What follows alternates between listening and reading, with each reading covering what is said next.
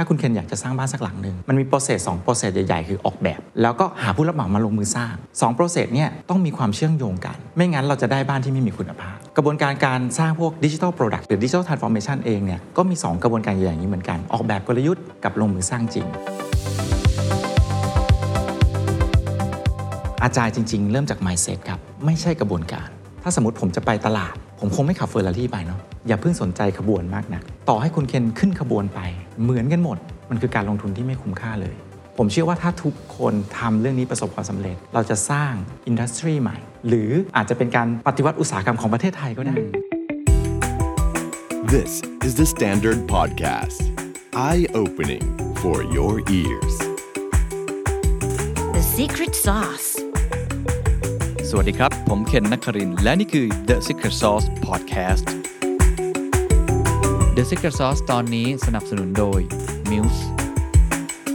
What's your secret? ทุกท่านน่าจะเคยได้ยินประโยคที่บอกว่ากลยุทธ์มีแค่ 5%ครับ แต่ว่า execution 95%ใช่ไหมครับ วันนี้อยากจะพูดถึงในเรื่องของ digital strategy หรือว่ากลยุทธ์เพื่อเข้าสู่โลกแห่งอนาคตคำว่าดิจิทัลนี่ไม่ได้หมายถึงโลกออนไลน์ทำเว็บไซต์ธรรมดานะครับ แต่การทำซอฟต์แวร์ การทำแอปพลิเคชัน หรือการกระโดดเข้าไปสู่โลกของเว็บ 3.0 เป็นสิ่งที่ทุกคนฝันนะครับที่อยากจะเข้าไปเป็นรายแรก ๆ แล้วก็สร้างเป็นโมเดลธุรกิจเป็น use case ที่ทำได้จริง แต่ปัญหาใหญ่ความท้าทายใหญ่ก็คือ มีกลยุทธ์แล้วหาจุดแข็งเจอแล้ว แต่พอจะกระโดดเข้าไปเนี่ย execution เนี่ยมันทำได้ยากนะครับ เพราะกระบวนการเองหรือคนที่จะมา run ให้เกิดสิ่งที่เรียกว่าดิจิ t a ลอีโค y ิสเต็มมันไม่ใช่ง่ายนะครับ มันไม่ใช่แค่รับจ้างทำแอป แล้วก็จบ หรือทำเรื่องแพลตฟอร์มแล้วก็จบนะครับ มันต้องทำเป็นกระบวนการแล้วก็ทำอย่างต่อเนื่อง วันนี้ผมมีโอกาสได้พูดคุยกับเจ้าของบริษัทหนึ่งนะครับ ซึ่งเขา define หรือนิยามตัวเองว่าคือ tech partner เหมือนเป็น partner ของบริษัทเลยครับ ผมพูดคุยกับคุณบีพีรนัททูลแสงงามครับผู้ก่อตั้งและผู้บริหารบริษัท Muse ครับสิ่งที่จะพูดคุยกันไม่ได้พูดแค่ตัวบริษัท Muse นะครับแต่ว่าจะพูดถึงกระบวนการวิธีการทำงานของเขา ซึ่งสิ่งที่ทุกท่านจะได้แน่นอนครับหนึ่งครับ วิธีการทำงานแบบ Agile ครับ ว่าเวลาปฏิบัติจริงทำอย่างไร 2. ครับถ้าทุกท่านอยากจะกระโดดเข้าไปสู่โลกดิจิทัลทำซอฟต์แวร์ใหม่ หรืออยากจะทำ digital transformation เขาจะพูดเป็นฉากๆ เป็นภาพให้เห็นเลยครับว่ากระบวนการขั้นตอนควรจะทำอะไรบ้าง อะไรคืออุปสรรคที่ทำให้คุณมักจะไปไม่ถึง และอันที่3ครับซึ่งผมคิดว่าเป็นหัวข้อที่น่าสนใจมากก็คือเรื่องของ talent เรื่องของคน คือถ้าไม่มีคนเนี่ยมันไม่มีทางเกิด execution 95%นั้นได้เลย จะทำยังไงที่ maintain retain และสามารถที่จะ recruit คน วิธีการที่จะรักษาคนเก่งๆ เอาไว้ได้ เพื่อให้เกิด tech ecosystem แบบที่เราต้องการ ตอนนี้น่าจะเป็นตอนที่ตอบคำถามทุกคำถาม และเป็นวิธีการตอบแบบที่ปฏิบัติจริง เป็นเคสจริง ลองไปฟังนะครับเรื่องของเทคโนโลยีเรื่องของ digital transformation หรือเรื่องของการสร้างดิจิทัลอีโค y ิสเต็มตอนนี้เป็นเรื่องที่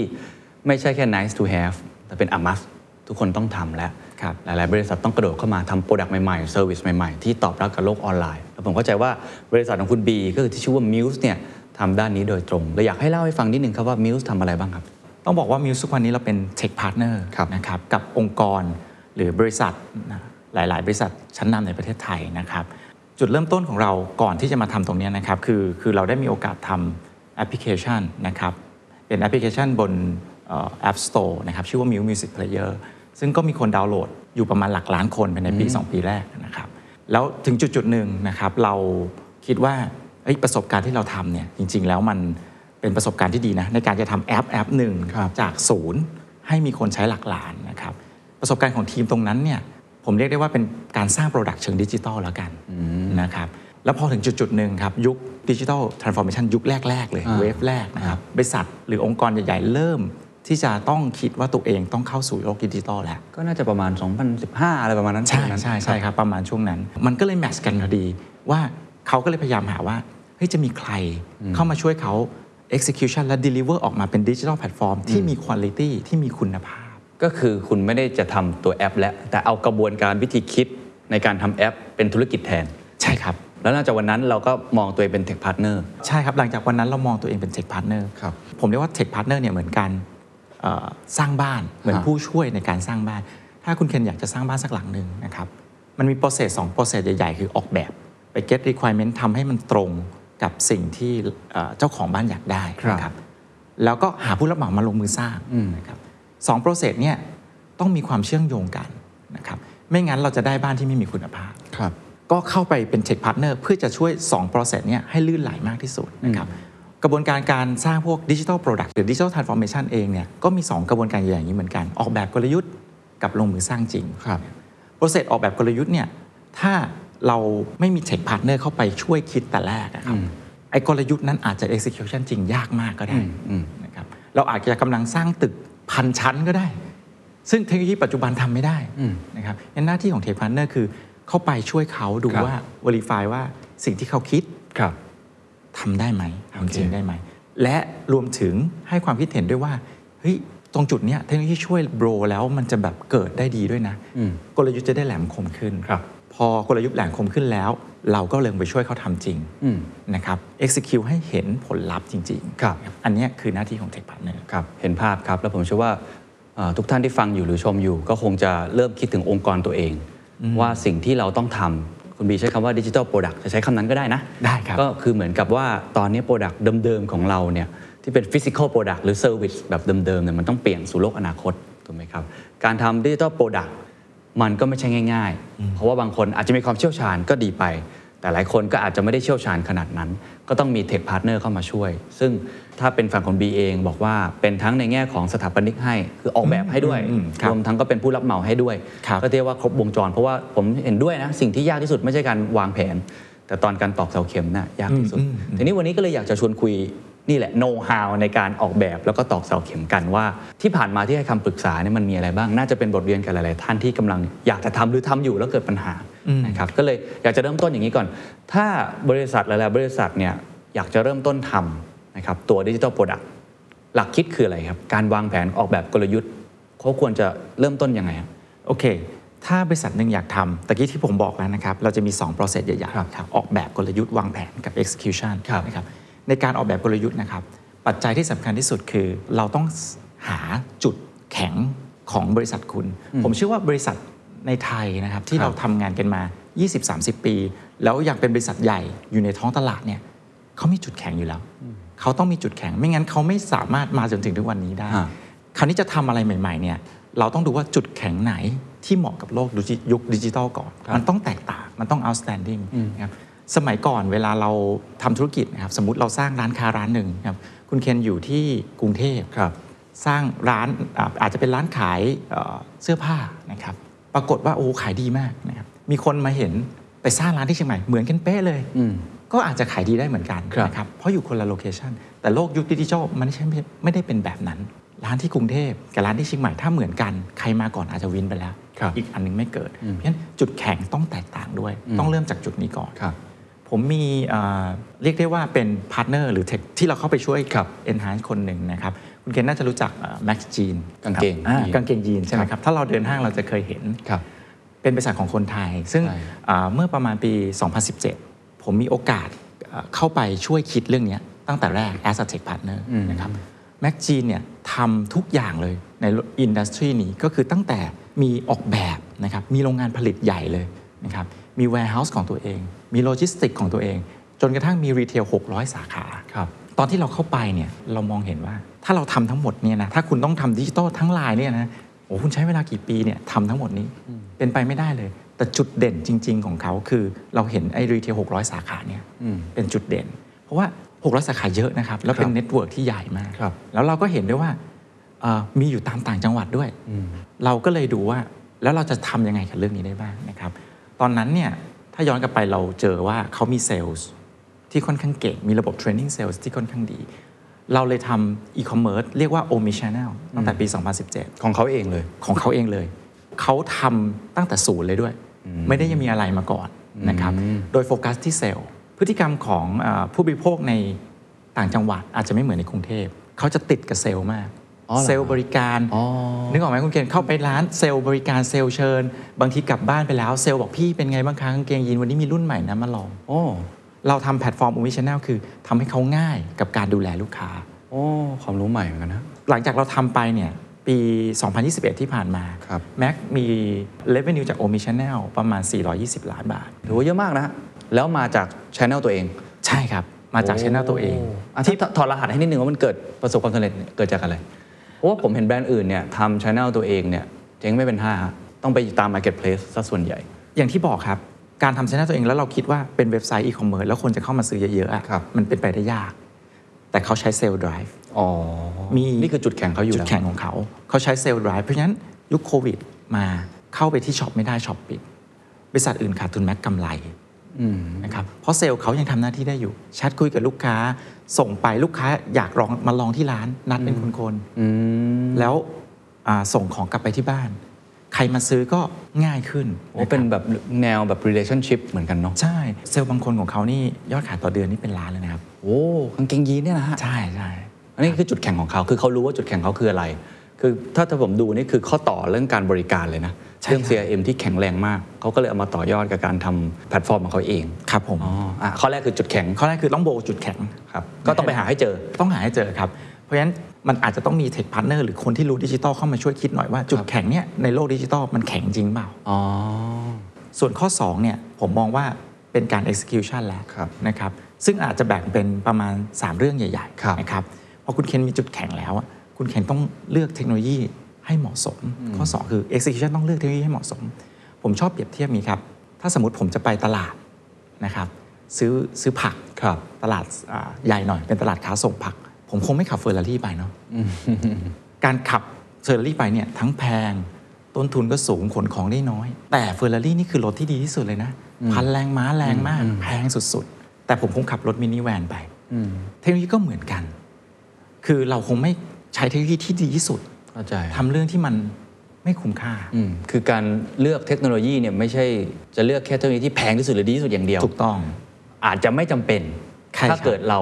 ใช้ผิดจุดประสงค์ของเรา ถูกต้องครับ เพราะฉะนั้นขั้นตอนที่หนึ่งสำคัญที่สุดคือการเลือกเทคโนโลยี มันจะทำให้เรารู้เลยว่าการลงทุนเนี่ยจะคุ้มค่าไหมนะครับ อันนี้คือสำคัญมากครับนะครับ ส่วนขั้นตอนที่ 2 ในเชิง execution คือการเรียง priority ให้ถูก คิดใหญ่ได้ครับคุณเคนครับ แต่ไม่ใช่ทำใหญ่ตั้งแต่ day one มันควรจะมีก้าวแรก ที่มันเป็นการ proof of concept ทำแล้วทำน้อยแต่ได้มากอย่าง case study เนี้ยไม่เอ่ยชื่อแล้วกันครับแต่เป็น industry เกี่ยวกับ retail เหมือนกันนะครับเอ่อเขาขายเกี่ยวกับ sportswear ร้านออฟไลน์ของเขาเนี่ยก็เป็นร้านออฟไลน์ที่ค่อนข้างได้รับความนิยมนะครับเอ่ออันหนึ่งที่เราเห็นก็คือเขาสามารถอ่าสลักชื่อลงไป personalize ลงไปที่สินค้าเขาได้นะครับแล้วก็ เขาไม่จำเป็นต้องแข่งขันเรื่องราคากับคนอื่นในโลกออฟไลน์ เพราะมันเหมือนมีความพิเศษบางอย่างในสินค้าของเขามีจุดแข็งมีจุดแข็ง พอเข้ามาในโลกออนไลน์เราเห็นตัวเนี้ยเราเอาเนี้ยทำอันแรกสุดเลย ไม่ปั้งไปเน้นว่ายอดจะมาจาก Marketplace ตอนนี้บูมมาก เราอันนี้เลย end to end ว่าถ้าเราเอาประสบการณ์นี้ขึ้นมาอยู่บนออนไลน์ ลูกค้าของคุณยังคิดแบบนั้นหรือเปล่ากลับเป็นว่าใช่มันเป็นแกนที่ลูกค้าไม่เข้าไปวิ่งไปหาช่องทางอื่น แต่เข้ามาหาแพลตฟอร์มเขาเองเพราะเรื่องนี้นะครับ priority เนี้ยทำให้ทุกวันเนี้ยร้านออนไลน์ของเขาเองที่ไม่ใช่พึ่งพา Marketplace เนี่ยครับรายได้แซงร้านออฟไลน์ไปแล้วโอ้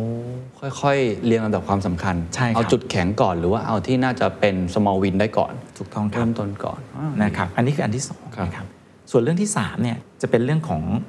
ทีมงานนะครับแล้วก็ talent ครับทีมงานและ talent เนี่ยตอนนี้ต้องบอกว่าสำคัญกับการทำเรื่องพวกนี้มากๆนะครับ การเมนเทนทีมงานก็สำคัญนะครับถ้าเป็นยุคเทคสมัยเนี้ยนะครับครับเราอยู่ในวงการเนี่ยเราจะรู้เลยว่าแบบมันยากมากที่จะหาคนเก่งๆเข้ามาทำงาน ผมว่าคุณเคนใช่ครับ น่าจะคือมันมันสู้ค่าตัวกันสุโอ้ดโหๆนะสุดๆครับแข่งกันมากเลย ดังนั้นเนี่ยเอ่อเราต้องเมนเทนทีมงาน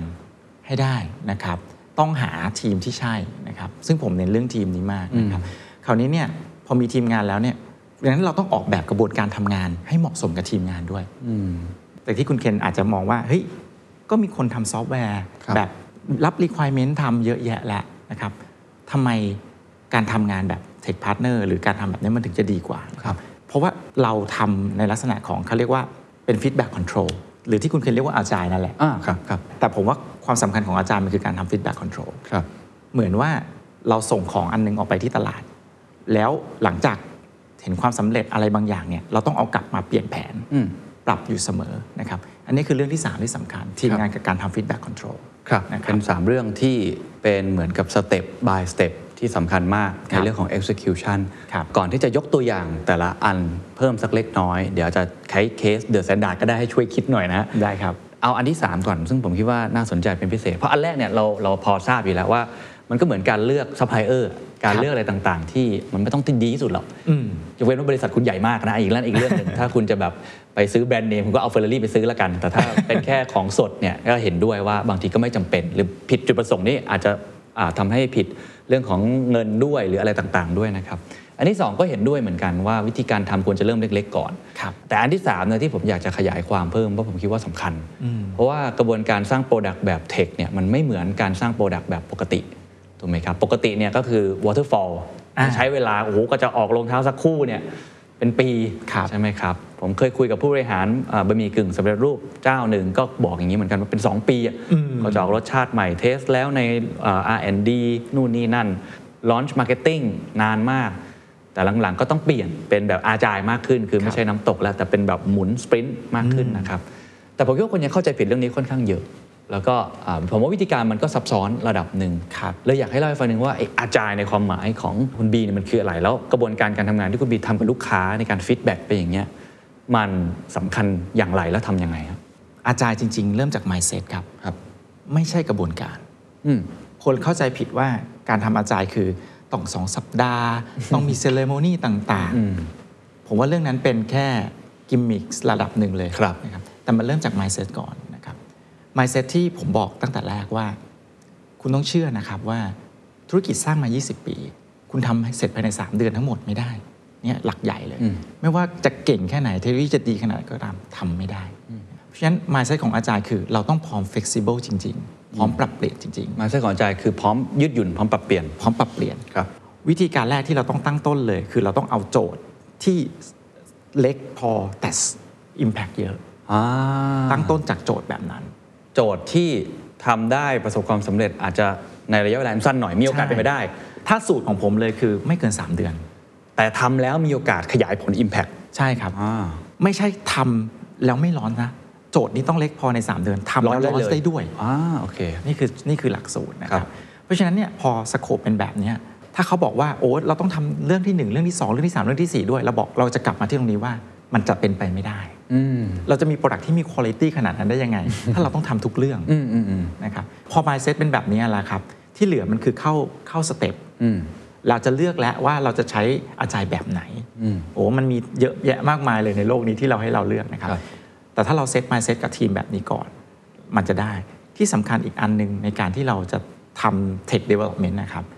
คือโปรเซสคุณต้องไม่แยกทีม business ทีม tech ทีม product อะไรพวกนี้ออกจากกันอืมต้องเป็น cross functional team ใช่ต้องที่ที่สร้างโปรดักต์นั้นได้จริง ใช่เราต้องเป็นเราต้องเรียกว่า V team โอเคหลาย ๆ องค์กรมีรัน process หลักอยู่แล้ว day to day operation เนี่ใช่ยครับก็คือยุ่งมากใช่ครับอยู่แล้วนะครับเขาเอาคนข้างในที่ยุ่งมากอยู่แล้ว มาสร้างเป็น V team V นี่ก็ย่อจากแล้ว virtual Virtual อ่า virtual ซึ่งมันควรจะเป็นทีมที่ dedicate โอเคนะครับออกมาให้เขามีภาระหน้าที่อันเนี้ยอย่างเดียวครับเอ่อแต่เข้าใจว่ามันก็เป็นต้นทุนที่เพิ่มขององค์กรครับ ดังนั้นเนี่ยเอ่อวิธีการปัจจุบันที่เราทำโดยส่วนใหญ่ครับ เราจะ tag team กัน อ๋อ ฝั่งคุณบีใช่ด้วยมาช่วยเป็นหนึ่งในนั้น ใช่ครับ เพราะฉะนั้นเราจะยึดความสำเร็จของลูกลูกค้าเราหรือ partner เราเป็นสำคัญว่าเฮ้ยพิเศษเขาคืออะไรอืม3เดือนทำไงเอาง่ายๆ ถ้าภาษาแบบบ้านๆทำไงให้มันปังภายใน 3 เดือนได้บ้างอ๋อแล้ว role มีอะไรบ้างครับตำแหน่ง สมมติว่ามี 11 ผู้เล่นเนี่ยมีอ่าโกล์มีกองหลังกองหน้ากองกลางเนี่ยมันมีอะไรบ้างสำคัญที่คุณบีทำมาตลอด ก็จะต้องมีพาร์ทที่เป็น business ครับนะครับ เราอาจจะเรียกว่าอ่า business development หรือ BD BA อะไรพวกเนี้ยก็ได้นะคครัรับบควบรวมกับในภาษาเราเรียกว่า product owner หรือเจ้าของ product คนนี้เหมือนจะเป็นมินิ CEO ของโปรเจกต์นี้เลย อ๋อ แล้วต่างไงกับตัว BD ครับ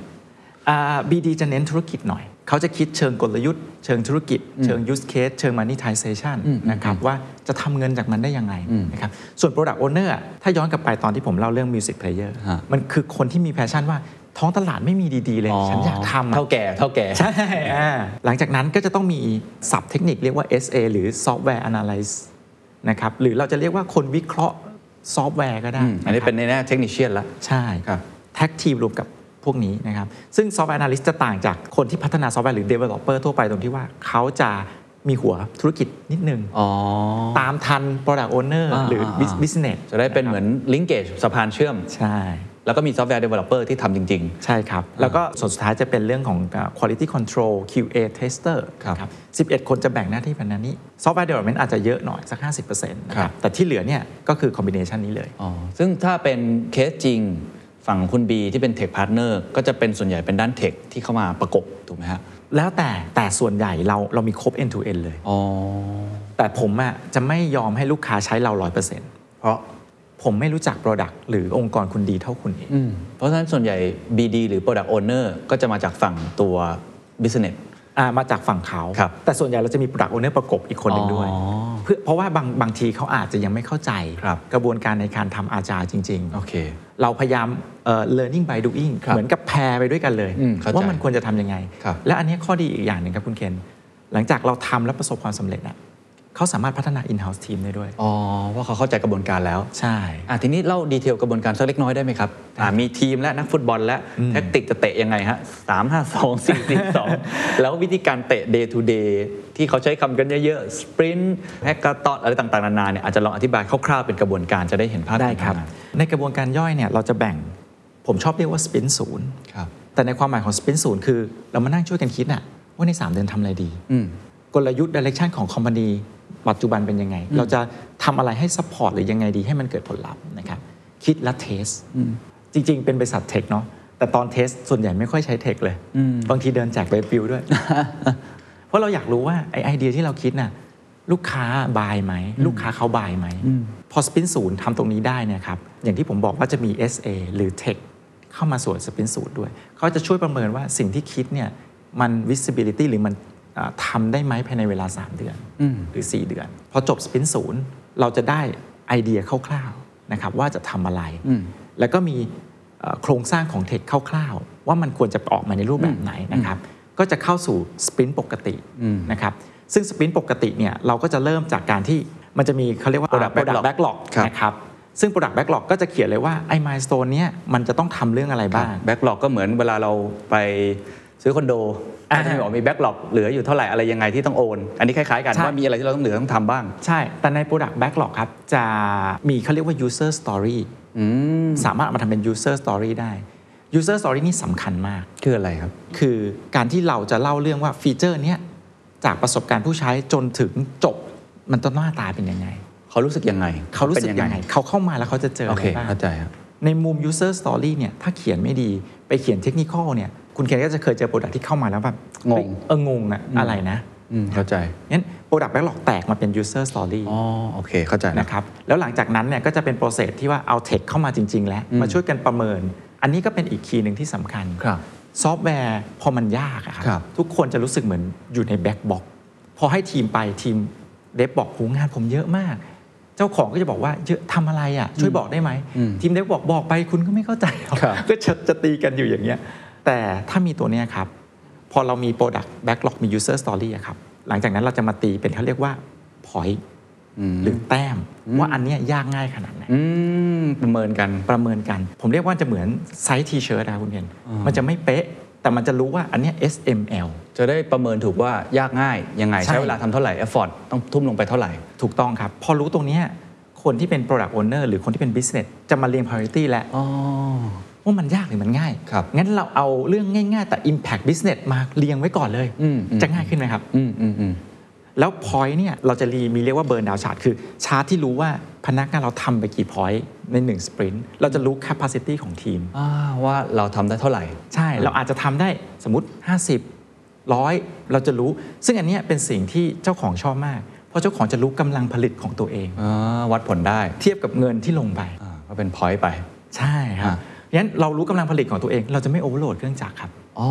โอ้ดีเลย พนักงานเองที่ได้ทำงานก็ happy เฮ้ยฉันมีส่วนร่วม ฉันได้ช่วยคิดอืมแล้วฉันก็ไม่ burnout ด้วยนะอืมอืมอืมอืมอืมนะครับเราก็จะทำอย่างเงี้ยแล้วเราก็จะ release สิ่งที่มันจับต้องได้ตาม user story step by step ทุก ๆ 2 สัปดาห์ ครับ แต่โอเค 2 สัปดาห์แรกอาจจะยังไม่ถึง customer เพราะว่ามันมันยังเป็นแค่บางส่วนครับ พอเราเอา user story มารวมกัน สุดท้าย 3 เดือนเรา release product จริงอืมนะครับแล้วหลังจากนั้นเราก็จะวัดผลว่าตาม user ที่เราคิดตาม journey ที่เราคิดครับ customer โอเคไหมอ๋อ happy ไหมโอเคถ้า happy วนกลับมาทำใหม่ ขยายผลขยายผล ถ้าไม่ happy วนกลับมาปรับปรุงแล้วก็ release ใหม่ทุก 2 สัปดาห์วัดผลครับ process ประมาณนี้ครับครับ สิ่งที่ทำมาที่เล่ามาทั้งหมดเนี่ยครับอะไรคือ key factor ที่ทำให้สำเร็จ หรืออะไรคือ key factor ที่ทำให้ล้มเหลวครับเอ่อสความคิดเห็นส่วนตัวของผม ผมคิดว่าคีย์ที่สำเร็จนะครับ คือทีมครับสำคัญที่สุดแล้วครับ เมื่อไม่นานมานี้ผมเคยไปดูแล้วกันรายการรายการหนึ่งนะครับเขาเอาเชิญนักแข่ง F1 ระดับโลกในตำนานมาคนหนึ่งนะครับ เป็นรายการแบบแข่งรถแบบในช่อง YouTube ปกตินี่แหละนะครับเขามา drag แข่งกับรถซูเปอร์คาร์นะปรากฏว่าแข่งปั๊บรถ F1 นี่ชนะขาดเลยนะครับโอ้ พิธีกรประทับใจมาก พิธีกรถามนักแข่งว่า performance คุณดีจังเลย อยากให้ลองอีกรอบหนึ่งรายการจะได้สนุกขึ้น สิ่งที่เอ่อนักขับรถพูดเขาบอกว่า if team okay I'm okay นักแข่งรถที่แข่งชนะขึ้นโพเดียมคนเดียว เขาไม่เคยพูดว่าเขาเก่งแต่เขาพูดว่าทีมคือเขาอืมถ้าเข้า pit ไม่มีทีมช่วยเปลี่ยนล้อภายใน 2 วิคือเขาก็ไม่ชนะครับ เพราะฉะนั้นเนี่ย key player ที่สำคัญคือ คือเรื่องทีมครับเพราะฉะนั้นผมถึงเน้นมากๆว่ามันคือทีมมันคือการสร้างทีมก่อนสร้าง product ด้วยซ้ำอืมอืมการที่เรามา team up กับลูกค้ายึด goal เดียวกันสำคัญที่สุดครับ ทีมที่ดีคืออะไรครับ ทีมที่ดีเนี่ยต้องประกอบไปด้วย player ที่มีจุดแข็งหลาย ๆ จุดแข็ง combination กันครับไม่ใช่เก่งแต่ด้านเดียว ไม่ใช่รับเรามีกองหน้าทั้งทีมฮะต้องมีกองหน้ากองกลางกองหลัง มีทั้งคนที่ครีเอทีฟคิดได้ มีทั้งคนที่ execution สู้ไม่ถอย มีทั้งคนที่ อึดถึกทนใครด่า ลูกค้าด่าก็ไม่เป็นไร ต้องอยู่ในทีมทีมเดียวกันนะครับแล้วก็ต้องคิดเขาเรียกผมผมชอบคำนี้ว่า one for all all for one อย่างเรื่องตะกี้ที่ผมยกตัวอย่างเรื่องการแข่งรถ leader team อะครับเขาต้องคิดอย่างนั้นจริง ๆ ผมเคยเป็นคนหนึ่งที่คิดว่าเออเราก็เก่งเหมือนกันเนาะทำนู่นนี่นั่นได้ แต่ตอนหลังผมผมรู้เลยว่าผมคิดผิด เราคนเดียวทำอะไรที่ยิ่งใหญ่ขนาดนั้นไม่ได้หรอกแม้กระทั่งสตีฟจ็อบเอง original team iPhone 1 ของสตีฟจ็อบคือโอ้โหจอห์นนี่ไอฟ์โทนี่แฟเดลแต่ละคนเก่งมากครับนะครับเขาถึงสร้าง product ที่พลิกโลกได้ ดังนั้นเนี่ยการที่ทั้งทีมคิดแบบนี้ครับแล้วก็อยู่เพื่อกันและกันนะอืมนั่นคือ key ส่วนเรื่องที่ตะกี้อีกเรื่องหนึ่งที่ว่าอะไรที่จะทำให้ล้มเหลวตรงกันข้ามเลยนะ ผมก็คิดว่าเรื่องทีมเหมือนกันว่าแล้วจริง ๆ ครับ คุณเคนลองคิดอย่างนี้เนาะครับ ถ้าเรารักษาทีมไว้ไม่ได้ สมมติยกตัวอย่างว่า worst case scenario เลย อะผมบอกใช่ไหมว่าเราต้องทำสามเดือนเสร็จครับ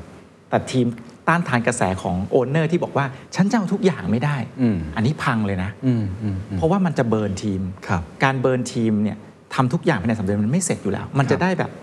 เหมือนเป็ดอะคือไม่ดีสักสักอย่างเลย พอรักษา culture ของทีมโมเมนตัมของทีมแบบนี้ไม่ได้ เราไม่มีทางได้ product ที่ดีเลยครับอืมแถมอย่างที่บอกว่าสมัยนี้หาคนก็ยากนะ เจอคนเก่งๆมาเขาออก อันนี้คือเสียมากกว่าที่เราสร้าง product ไม่เสร็จอีกอืม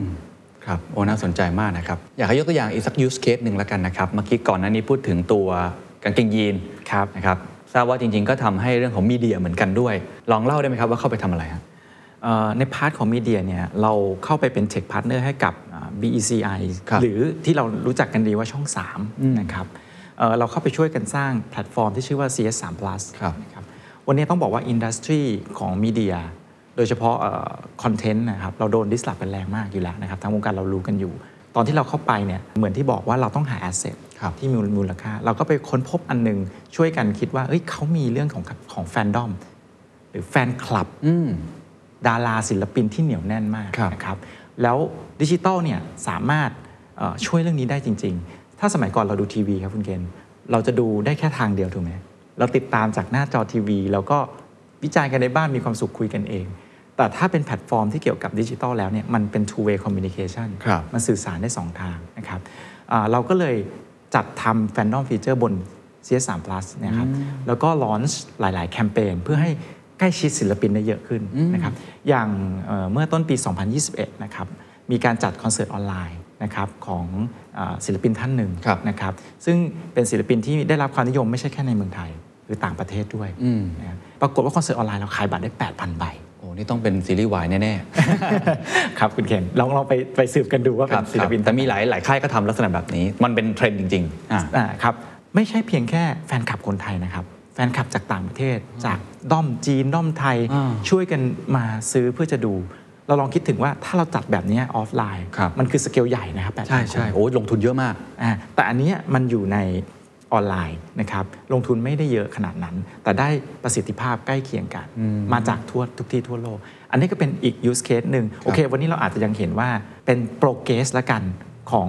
สิ่งใหม่ ๆ ที่สามารถเอา asset มาช่วยสร้างผลลัพธ์ใหม่ ๆ ได้ครับครับ เรียกว่าเป็นบทเรียนที่ดีมากขอบคุณแล้วก็ค่อนข้าง practical มากเอาไปใช้จริงได้ระดับหนึ่ง อยากจะ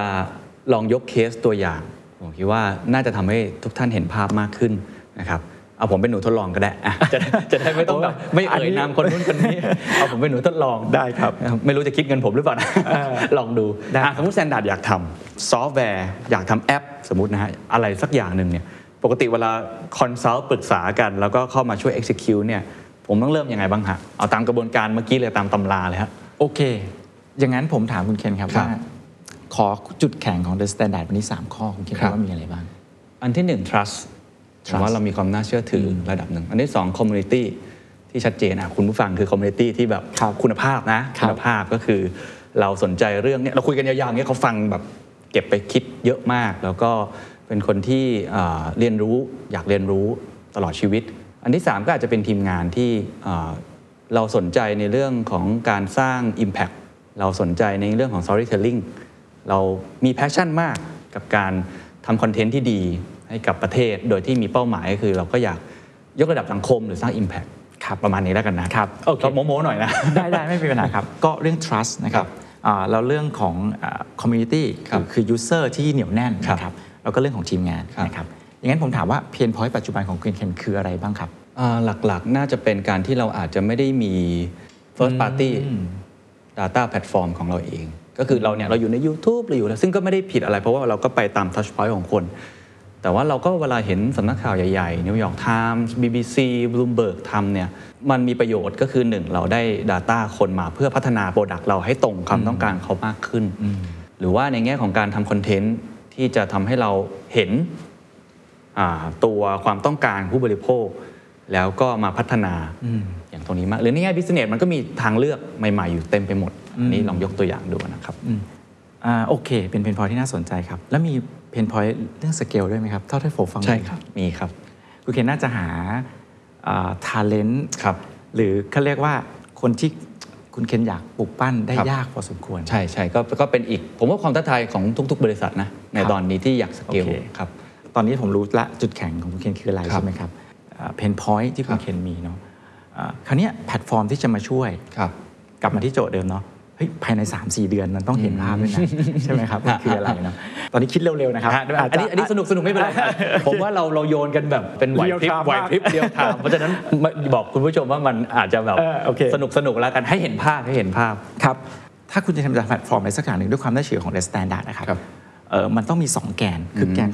คอน sumer กับแกนคนที่ deliver ข่าวสารอืมถ้าฟังอย่างเงี้ยครับซึ่งไอแกนที่ deliver ข่าวสารเนี่ยทำไงให้มันไม่อ้างอิงกับคนใดคนหนึ่ง คุณนี่วันวันนี้เราอยู่ในโลกของคนที่กำลังจะเว็บ 2กำลังจะไปเว็บ 3 ใช่ครับ มันคือ DeFi มันคือ decentralize ครับผมว่าคุณเอ็นต้องเอาจุดแข็งของคุณเอ็นเนี่ย decentralize คนที่สร้างคอนเทนต์กับคนที่เสิร์ฟคอนเทนต์ได้ได้อืมเพราะฉะนั้นถ้าคนที่สร้างคอนเทนต์นะครับเขาเขาสามารถสร้างได้โดยที่เขามี passion ล่ะ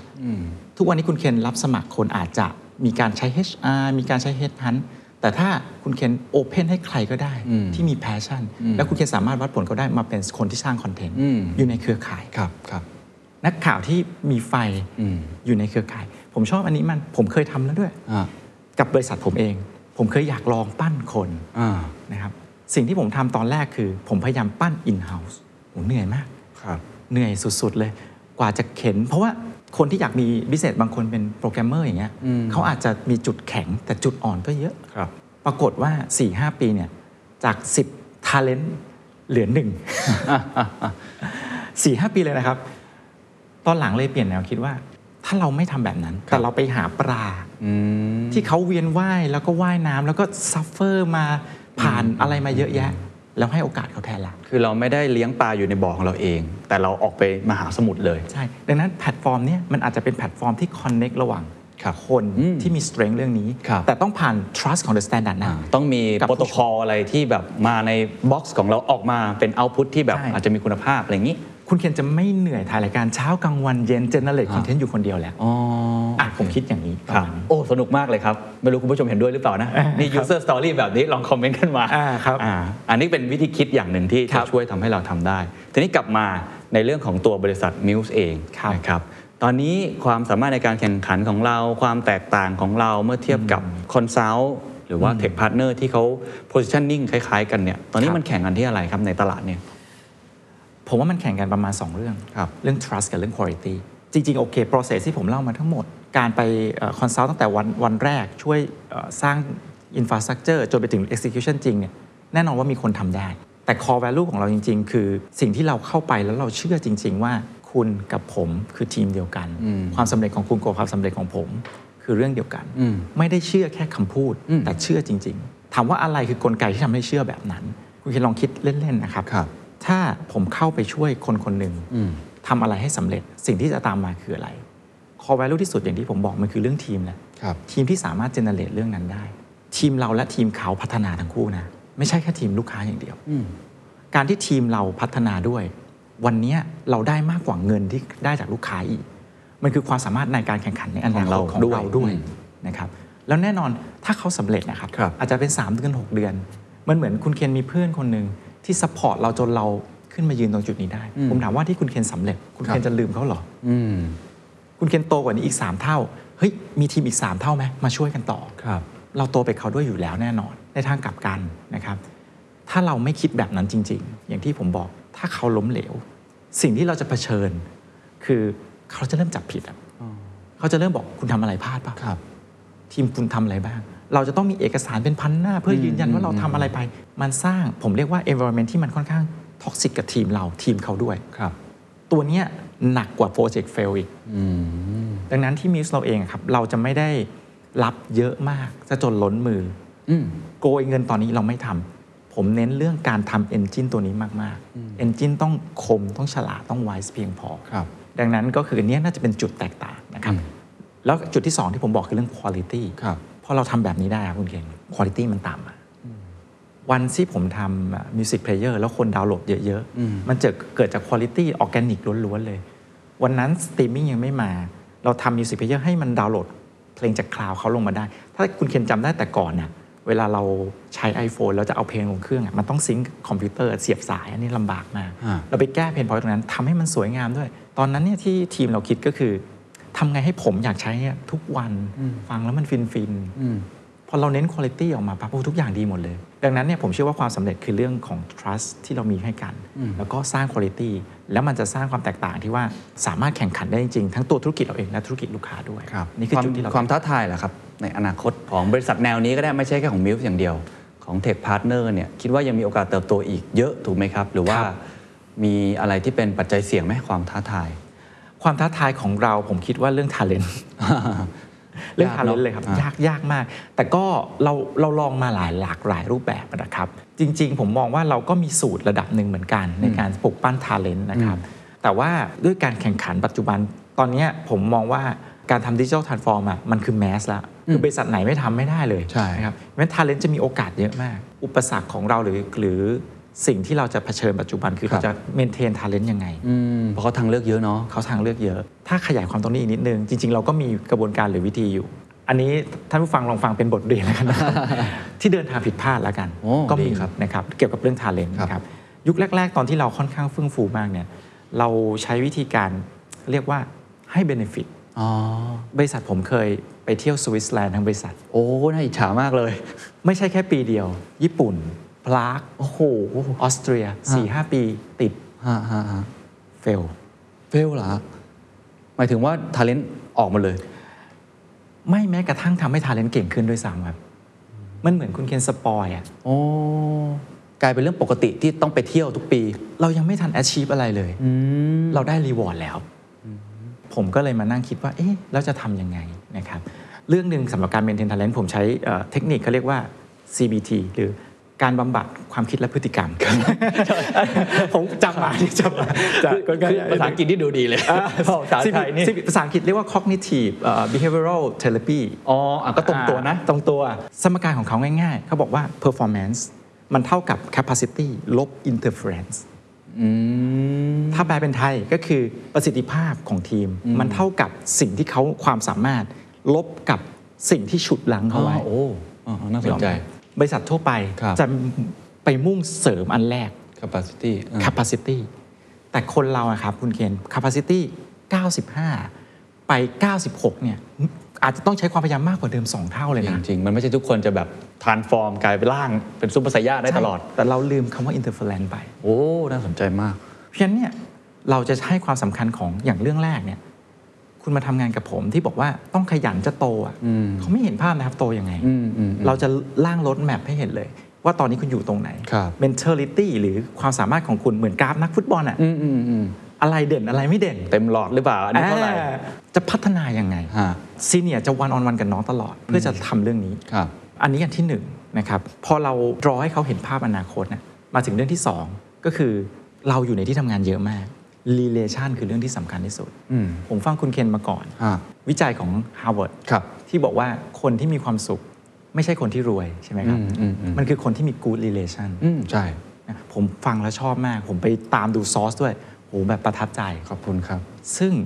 สิ่งที่เราทำคือเรื่องนี้เลยโอ้70%ของชีวิตเราส่วนใหญ่ก็คือการทำงานอืมถ้าการทำงานมีท็อกซิกไม่มีทางที่ชีวิตคุณจะมีความสุขอืมดังนั้นเราเน้นเรื่อง relation ในทีมงานมากนะครับ เขาเข้ามาเขาต้องมี chemical ที่ตรงกันเพราะฉะนั้นตอนสัมภาษณ์เนี่ยเรารู้เลยว่าคนนี้จะเข้ากับทีมไหน ไม่เข้ากับทีมไหน เรามี process เนี้ยค่อนข้างเยอะมากนะครับพอ relation มันดีทุกอย่างมันดีหมดเลย มีปัญหา support กัน